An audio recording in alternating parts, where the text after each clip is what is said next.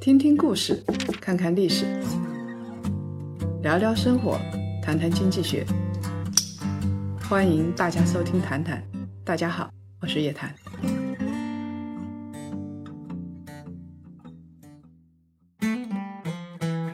少说废话，不说假话，聪明人一起说人话，独立思考，理性投资，拒绝被洗脑。欢迎大家继续收听由叶檀财经与喜马拉雅共同推出的《谈谈》。我们的谈书第二季呢，财经女侠的二十堂投资实战课已经接近尾声了。感谢檀香们的一路伴随。我们重要的是要建立正确的价值观，也要建立最适合自己风格的交易体系。今天啊，我们要来说说北京积分落户的事情。北京是中国城市的标杆嘛。在北上广深这四座一线城市当中，是落户最难的城市。从十月二十三号开始，取得北京积分落户资格的北漂们，终于可以开始心满意足地办理手续，成为一个真正的北京人了。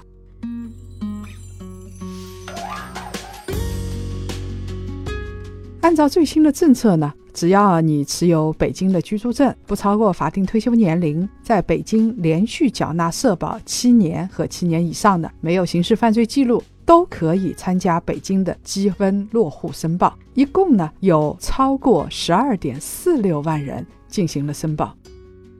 北京落户的条件是挺苛刻的，最终积分能够落户的，你上辈子拯救过地球吗？北京积分落户难到什么程度啊？二零一七年年底的时候啊，北京的户籍人口是一千三百五十九点二万人，常住人口呢已经有两千一百七十万人了。常住在北京的外来人口啊有七百九十四点三万。最终啊，积分落户的是多少人呢？是六千人。最低的落户积分是九十点七五分。那么有的人他的打分是相同的嘛？最终落户实际公示的名单是六千零十九人，十二点四万人申请，六千零一十九人成功。如果拿北京的外来常住人口来衡量的话，大概只有千分之零点七六。可以想象北京的户口含金量多高了吧？这个落户的六千多个人里头啊，七零后是绝对的主角，而且啊，这些七零后大多数是从事 IT 和高新技术产业的，华为、阿里、百度这几个企业的员工数是最多的，所以要到这些大的企业里边去，比较容易落户。一百分以上的高分段的人员里头，有百分之三十五点八是来自于高新技术企业的。还有百分之二十三点四呢，获得过创新创业的奖项；十二个人呢，获得过省级以上的劳动模范的称号。看来啊，八零后北漂落户的时代还没有到来。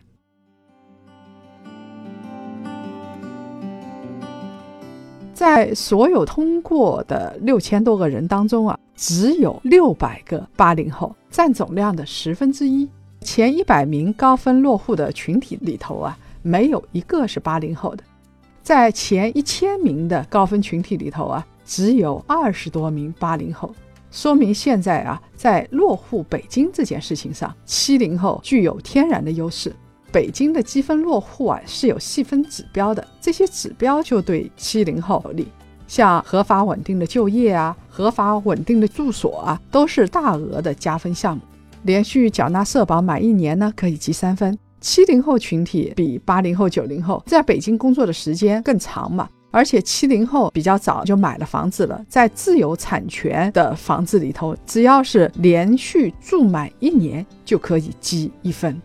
按照年龄算起来的话，一九七零年出生的北漂今年已经四十八岁了，在北京工作居住了多年，所以他们有累计的积分优势啊。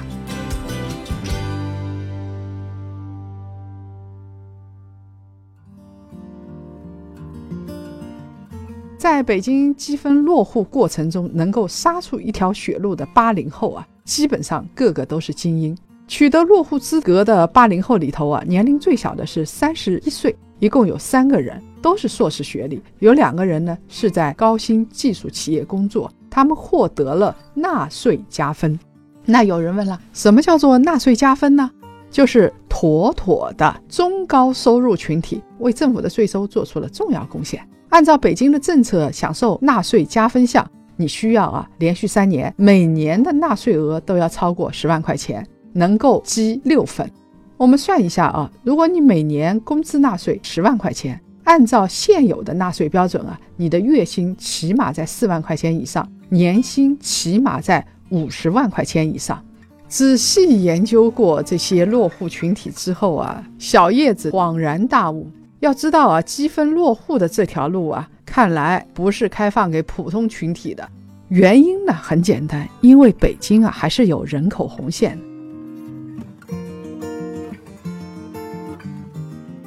到二零一七年年底的时候啊，北京常住人口是两千一百七十点七万人。北京发展是有规划的嘛？规划到二零二零年，北京的常住人口规模是控制在两千三百万人以内。而且到二零二零年以后，长期稳定在两千三百万人的水平。从二零一七年开始，未来三年，北京的常住人口只允许增加一百二十九万人左右。北京官方积分落户相对来说要求很高了，每年落户的人数啊只有六千人左右。再说了，这个六千个精英啊，在北京积分落户了，每一个入选指标背后啊。都不是他一个人，他是一个家庭，因为这些人都是七零后，那都三四十岁了，有的将近五十岁了，基本上呢都结婚成家了，有一到两个孩子。也就是说，二零一八年的这个六千零十九个新增入户名额，所以北京的户籍人口可能会大规模的增长，无形中呢就压缩了后续的空间。北京的积分入户啊，难度只会越来越高。在二零一八年的时候啊，十二点四万人申请积分落户，估计啊，未来三年会是十八万到二十万人。那北漂有多少呢？常住人口将近八百万，所以这六千个人啊，对于八百万的北漂来说，九牛一毛根本解决不了问题。今年已经落户的北漂是非常幸运的，比如说啊，我们假设有老张一家子，他们申请落户。这一切呢，都是为了自己的孩子小张，希望小张在北京参加高考。在还没有真正积分落户的时候呢，小张刚好上初中，到底回老家去读书，还是留在北京读书，这是一个两难的选择。最后啊，老张选择让小张在北京读书，宁可多花一点钱。原因很简单嘛。因为老张自己的小家就在北京，孩子不能跟父母分开，得留在身边嘛。而且北京是有教育优势的，在北京出生的北漂二代，他的身份真的蛮尴尬的。这个叫做身份认同，寻找不到身份认同，对于人的一辈子来说是件很痛苦的事情。如果你问一个北漂，尤其是北漂二代，你问他是哪人，他心里会特别特别纠结。如果说自己是那个遥远的十八线小城的人，他感觉不对呀，自己一直在北京生活，从来没有去过那个十八线小城啊，对那个小城很陌生。但是他如果说自己生在北京，长在北京，却不是北京人，他心里就会不那么坦然，会有不安全感。当然了，老张很幸运，他最后呢，作为六千零十九名积分落户的一员。成功落户到北京了，所以呢，老张长叹了一口气。当初啊，孩子读初中，让孩子留在北京读是非常正确。小张一直有北京的学籍，在户籍搞定了之后呢，小张就可以在北京参加高考了。不要说经济上的负担减轻了，孩子父母团聚了，而且呢，可以一个学期少交近三万块钱的学费啊。本地生只要千元左右就可以了，一个外地的孩子就要两三万的学费。相比北京、上海这些落户很难的一线城市啊，我们还不如去看看武汉、杭州、南京这些发展相当不错的二线城市。这些城市在放宽落户条件，杭州的积分落户通过率跟北京相比，那是高太多了。今年杭州的积分落户的有效申请人数是二点三八万人，一百三十分以上呢就可以落户了。一共有一点一一万人是符合资格的。也就是说，一百个人申请，有将近四十七个人可以在杭州落户。而且不光是杭州，越来越多的二线城市敞开怀抱拥抱年轻人。像武汉，二零一五年、一六年的时候啊，武汉人口的净迁移率是千分之负点一七八和千分之负点零二九。在二零一七年，武汉还抛出了引才落户计划，比如说百万大学生留汉创业就业、百万校友资质回汉计划。这样子啊，武汉的人口净迁移率直接到了千分之十九点七八。二线城市面临的最大问题不是人口进还是出，关键问题是能不能把这些人才留住。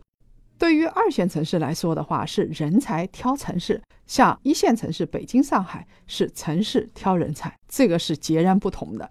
二线城市除了抢人之外呢，还在积极的吸引企业入驻。去年六月份的时候，小米就跟武汉市政府呢签署战略合作框架协议了。去年十一月十八号，小米金山顺为在武汉光谷啊举办了入驻办公仪式。网上呢流传了一份小米集团的搬迁员工相关福利政策，哇，真是福利优厚到不行啊，看得人眼睛都绿了。小米集团有这样的政策啊，只要是明年三月底前。你从北京迁到武汉，迁到南京，你是小米的员工，就可以获得一个大礼包，基本工资不变，还有三万元的搬迁福利费，而且不受当地限购政策的影响，可以立即购房。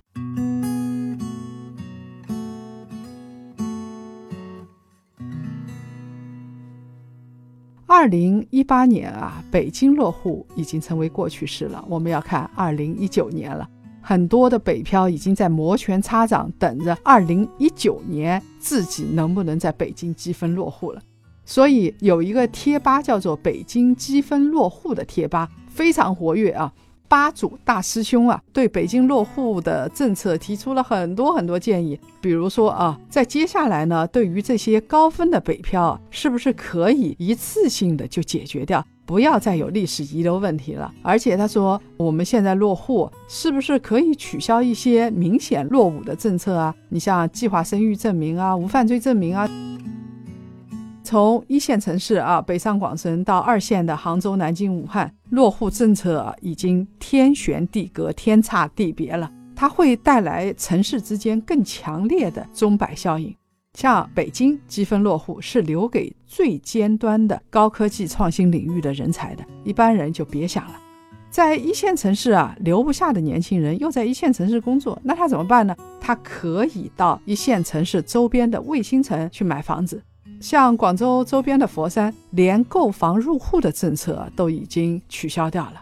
佛山的城市容量特别大，很多人要去广州，对不对？你不要到广州，你就直接去佛山，佛山欢迎你，给你非常非常宽松的政策。所以我预计将来到广州的人会向广佛周边的这些小城市去疏散。那北京、上海的人口不用说了，那肯定是向周边的这些小城，像嘉兴啊、昆山这样的城市去拓展。北漂、沪漂，还有在深圳、广州的打工客们，加油吧！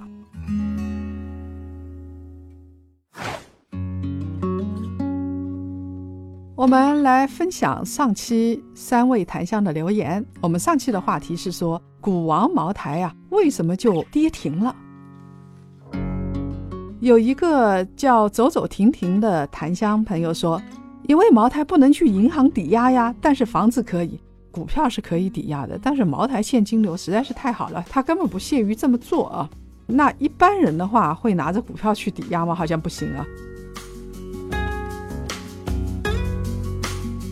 还有一个檀香叫做戴成风，他说啊，这可能就是股票的最高境界了，液体黄金，我也是醉了，我也醉了啊！我不知道您有没有买茅台股啊？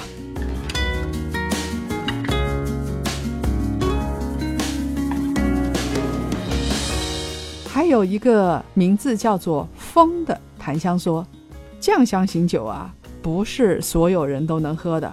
房子是用来炒的，茅台是用来藏的。这位朋友，你藏了多少茅台？你真的相信这是液体黄金吗？是一个非常重要的投资品吗？我认为在市面上还是有价格的。当真的在投资市场有价格的话，它就会变成投资品。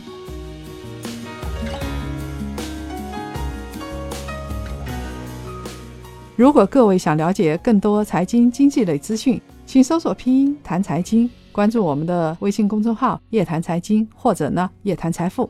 每周五中午十二点，老时间，老地方，我们不见不散。